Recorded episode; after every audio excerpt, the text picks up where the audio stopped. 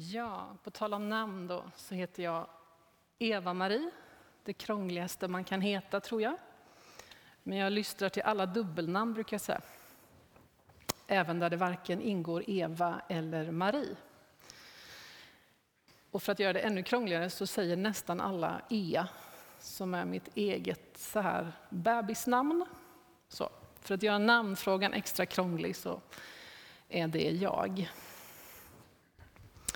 Det här är ju sjätte veckan som vi är i bergspredikan. Vi har en vecka kvar sen, den sjunde nästa söndag. Då kommer vi knyta ihop säcken och läsa det allra sista textavsnittet. Eh, bergspredikan är en längre sammanhållen, nedskriven undervisning som Jesus håller. Och det finns, som du redan har hört, i Matteus evangelium kapitel 5, och 6 och 7. Och vi har satt som sagt rubriken på det här, ett annat sätt att leva. Det Jesus gör genom de här tre kapitlen, det är att undervisa om hur han tänker att efterföljare, lärjungar till honom ska tänka, handla, be och förhålla sig. Inte så sällan i de här texterna så utmanar Jesus rejält. Och genomgående ser vi hur Jesus verkar försöka säga någonting om våra hjärtan, alltså hur vi djupast sett, liksom, innerst i vår person tänker och förhåller oss. Det pekar han på hela tiden. Det handlar liksom om motiven, om drivkrafterna, vårt grundläggande förhållningssätt. Och Jesus är utmanande. Han har något att säga om var vi har vårt fokus, vad vi bekymrar oss för, hur vi ser på varandra, vad vi gör med våra pengar, hur vi är med och påverkar den här världen, hur och om vad vi ber, vad som på riktigt betyder något för livskvaliteten, hur vi ser på dem som vi kanske far illa av han talar om vår ödmjukhet och han talar om vår önskan att imponera på andra. Ja, du hör. Han säger saker rent ut som älska era fiender, sök först Guds rike. Saliga de barmhärtiga, ge åt alla som ber dig. Samla inte skatter på jorden och mycket, mycket mer. Igen och igen i de här två kapitlen vi redan har klarat av så utmanar Jesus vår egoism, vår ovilja till generositet, vår önskan att imponera på andra. Ja, vår synd faktiskt. Han utmanar oss att på djupet i våra liv förvandlas till att bli allt mer lika honom själv. Att tänka, agera och förhålla oss annorlunda. Ett annat sätt att leva. De som lyssnar när Jesus undervisar, alltså ni vet, har liksom fysiskt möte på plats, eh, och de som allt sedan dess fått del av den här undervisningen genom det nedskrivna ordet, och nu vi och här. Visst händer det att vi, kanske inte, kanske inte någon här, men kanske någon annan, någon gång har tänkt det här behöver de andra höra. Eller vad synd att den eller den inte är här. När just det här sägs, det skulle han eller hon behövt höra.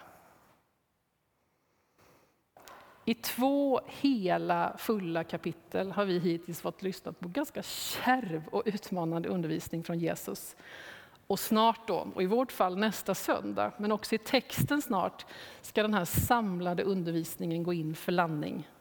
Men först är det nästan som att Jesus stannar upp lite och säger så här.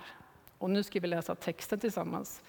Jag föreslår att du står upp, så ska vi ha högläsning. Du får jättegärna slå upp din egen bibel och sen ha den uppslagen. Helt okej okay med telefon eller något annat och den kommer finnas på väggen. Och vi läser högt och ljudligt denna text. Varsågoda. Döm inte, så blir ni inte dömda. Ty med den dom som ni dömer skall ni dömas och med det mått som ni mäter med ska det mätas upp åt er. Varför ser du flisan i din broders öga när du inte märker bjälken i ditt eget? Och hur kan du säga till din broder, låt mig ta bort flisan ur ditt öga, du som har en bjälke i ditt öga? Hycklare, ta först bort bjälken ur ditt öga, så kan du se klart och ta bort flisan ur din broders. Ge inte det som är heligt åt hundarna och kasta inte era pärlor åt svinen. De trampar på dem och vänder sig om och sliter sönder er. Be, så ska ni få. Sök, så ska ni finna. Bulta, så ska dörren öppnas. Ty den som ber, han får, och den som söker, han finner, och för den som bultar ska dörren öppnas. Finns det någon bland er som ger sin son en sten när han ber om bröd, eller ger honom en orm när han ber om en fisk? Om nu redan ni som är onda förstår att ge era barn goda gåvor, skall då inte er fader i himlen ge det som är gott åt dem som ber honom? Allt vad ni vill att människorna ska göra för er, det ska ni också göra för dem. Det är vad lagen och profeterna säger. Varsågod och sitt. Behåll gärna Bibeln framme. För det första då, lyssnaren som hör Jesus säga det här och sen efter det eh, numera läsaren har lyssnat länge. Man kanske frestas att tänka att det mest gäller de andra.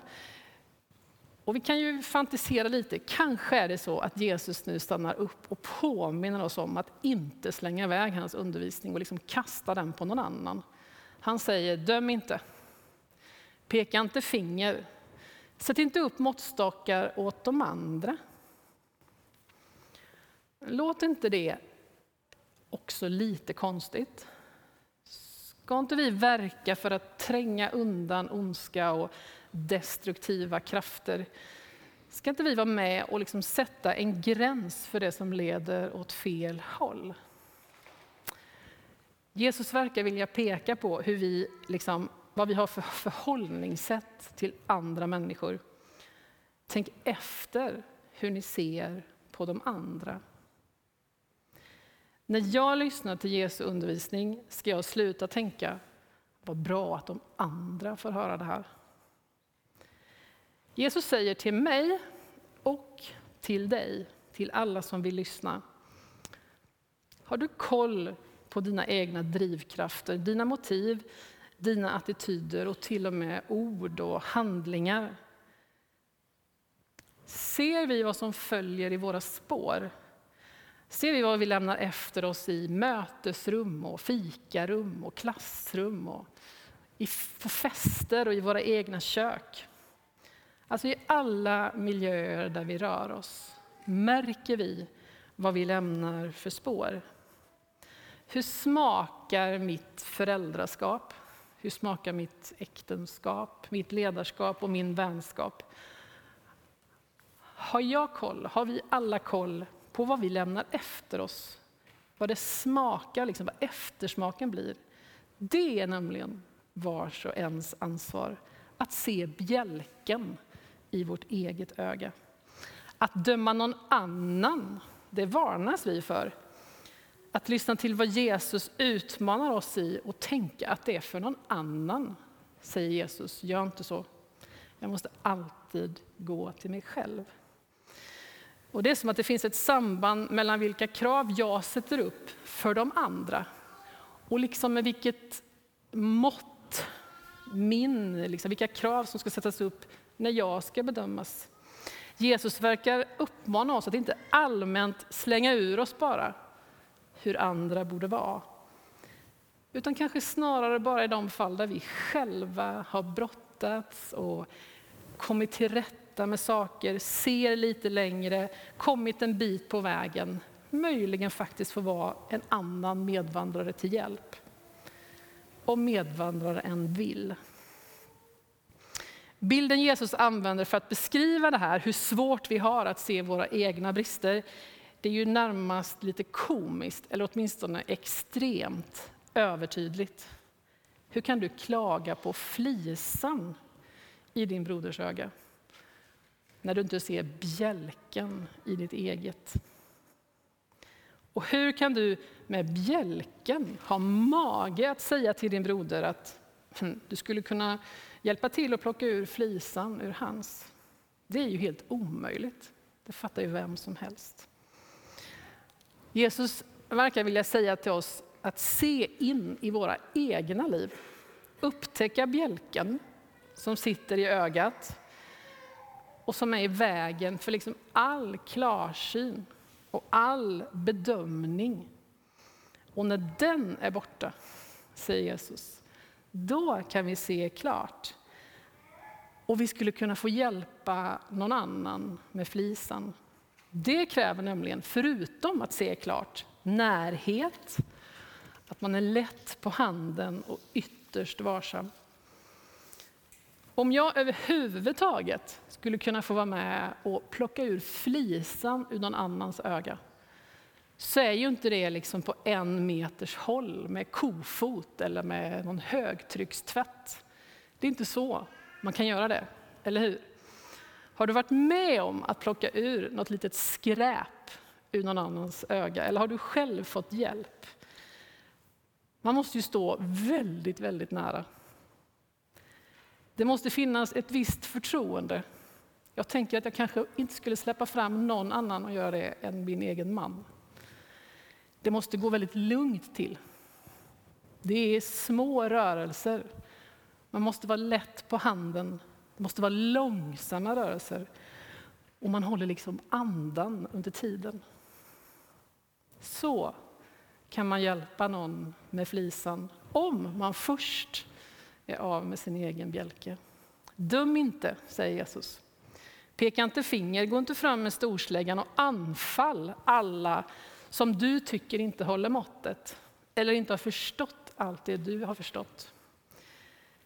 Mitt översta ansvar, det är jag, mig själv.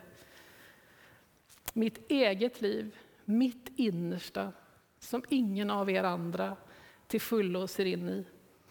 Som inte någon annan än jag själv kan veta vad det rymmer. Och kanske, när våra egna bjälkar är borttagna, kanske då med rätt handlag, i rätt läge och med rätt hjärta, så kan vi få hjälpa någon annan med deras flisa.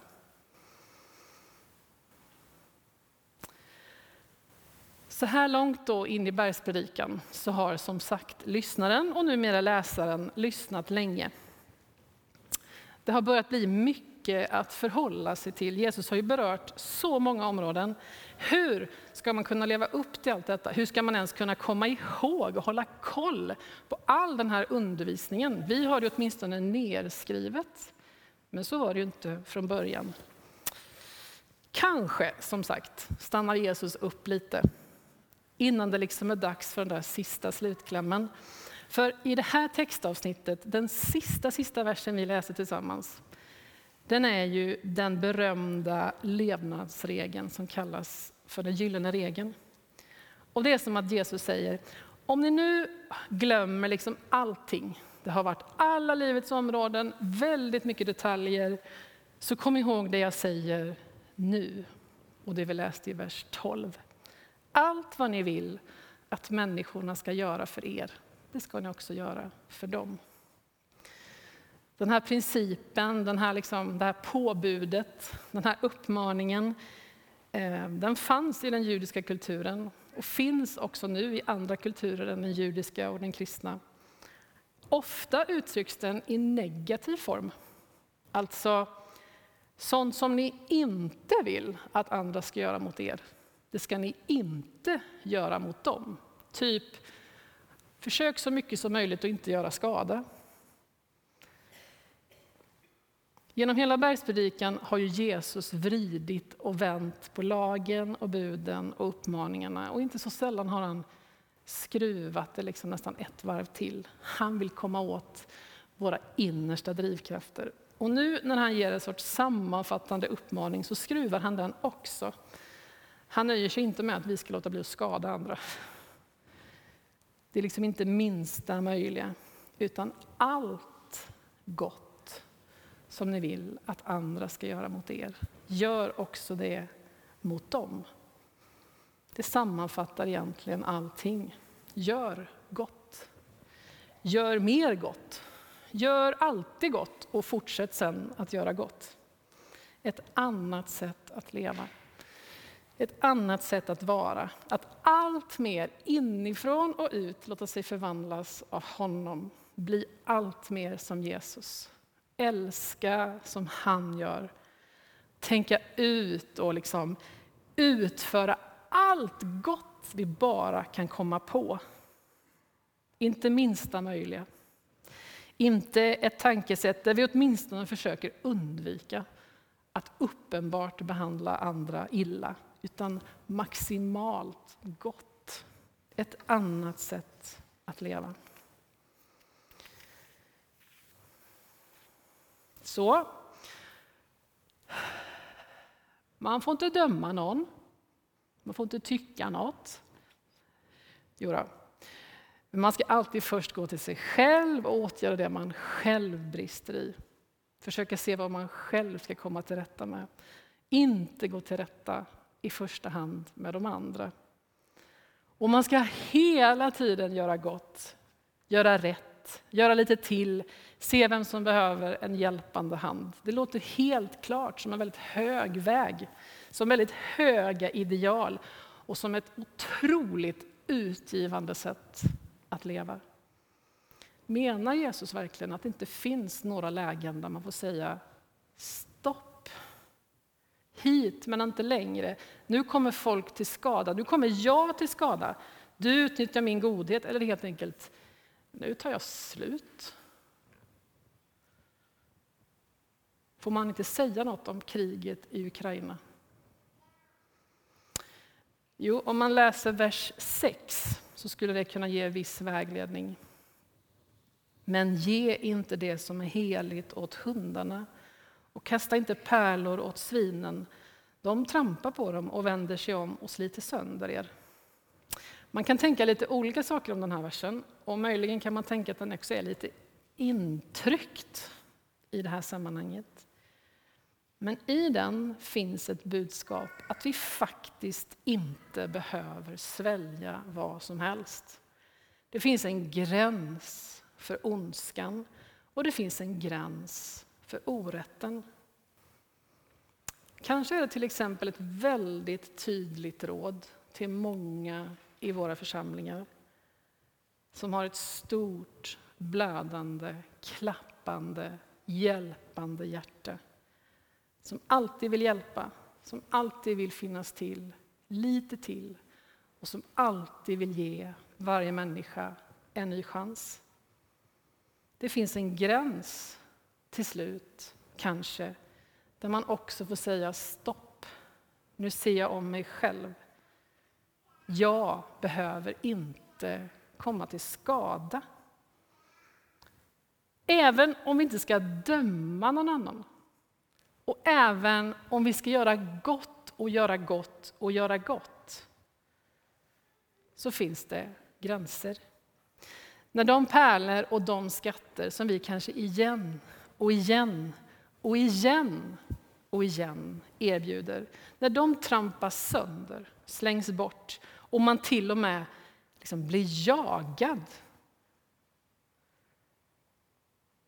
Riskera inte era varma blödande hjärtan i sån omfattning så att de blir skadade, trampade på och förstörda.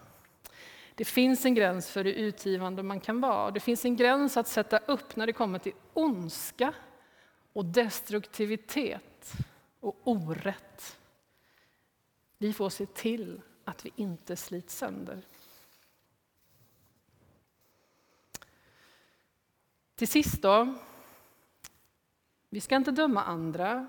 Vi ska ta ansvar för vårt eget agerande. Vi ska göra gott på alla de sätt som vi själva önskar få ta emot. Vi får och ska sätta gränser där det vi erbjuder bara trampas sönder och vi går sönder. Hur vet man var de gränserna går? När är det dags att sluta erbjuda pärlor? Och när är det fortfarande det som faktiskt är rätt och riktigt?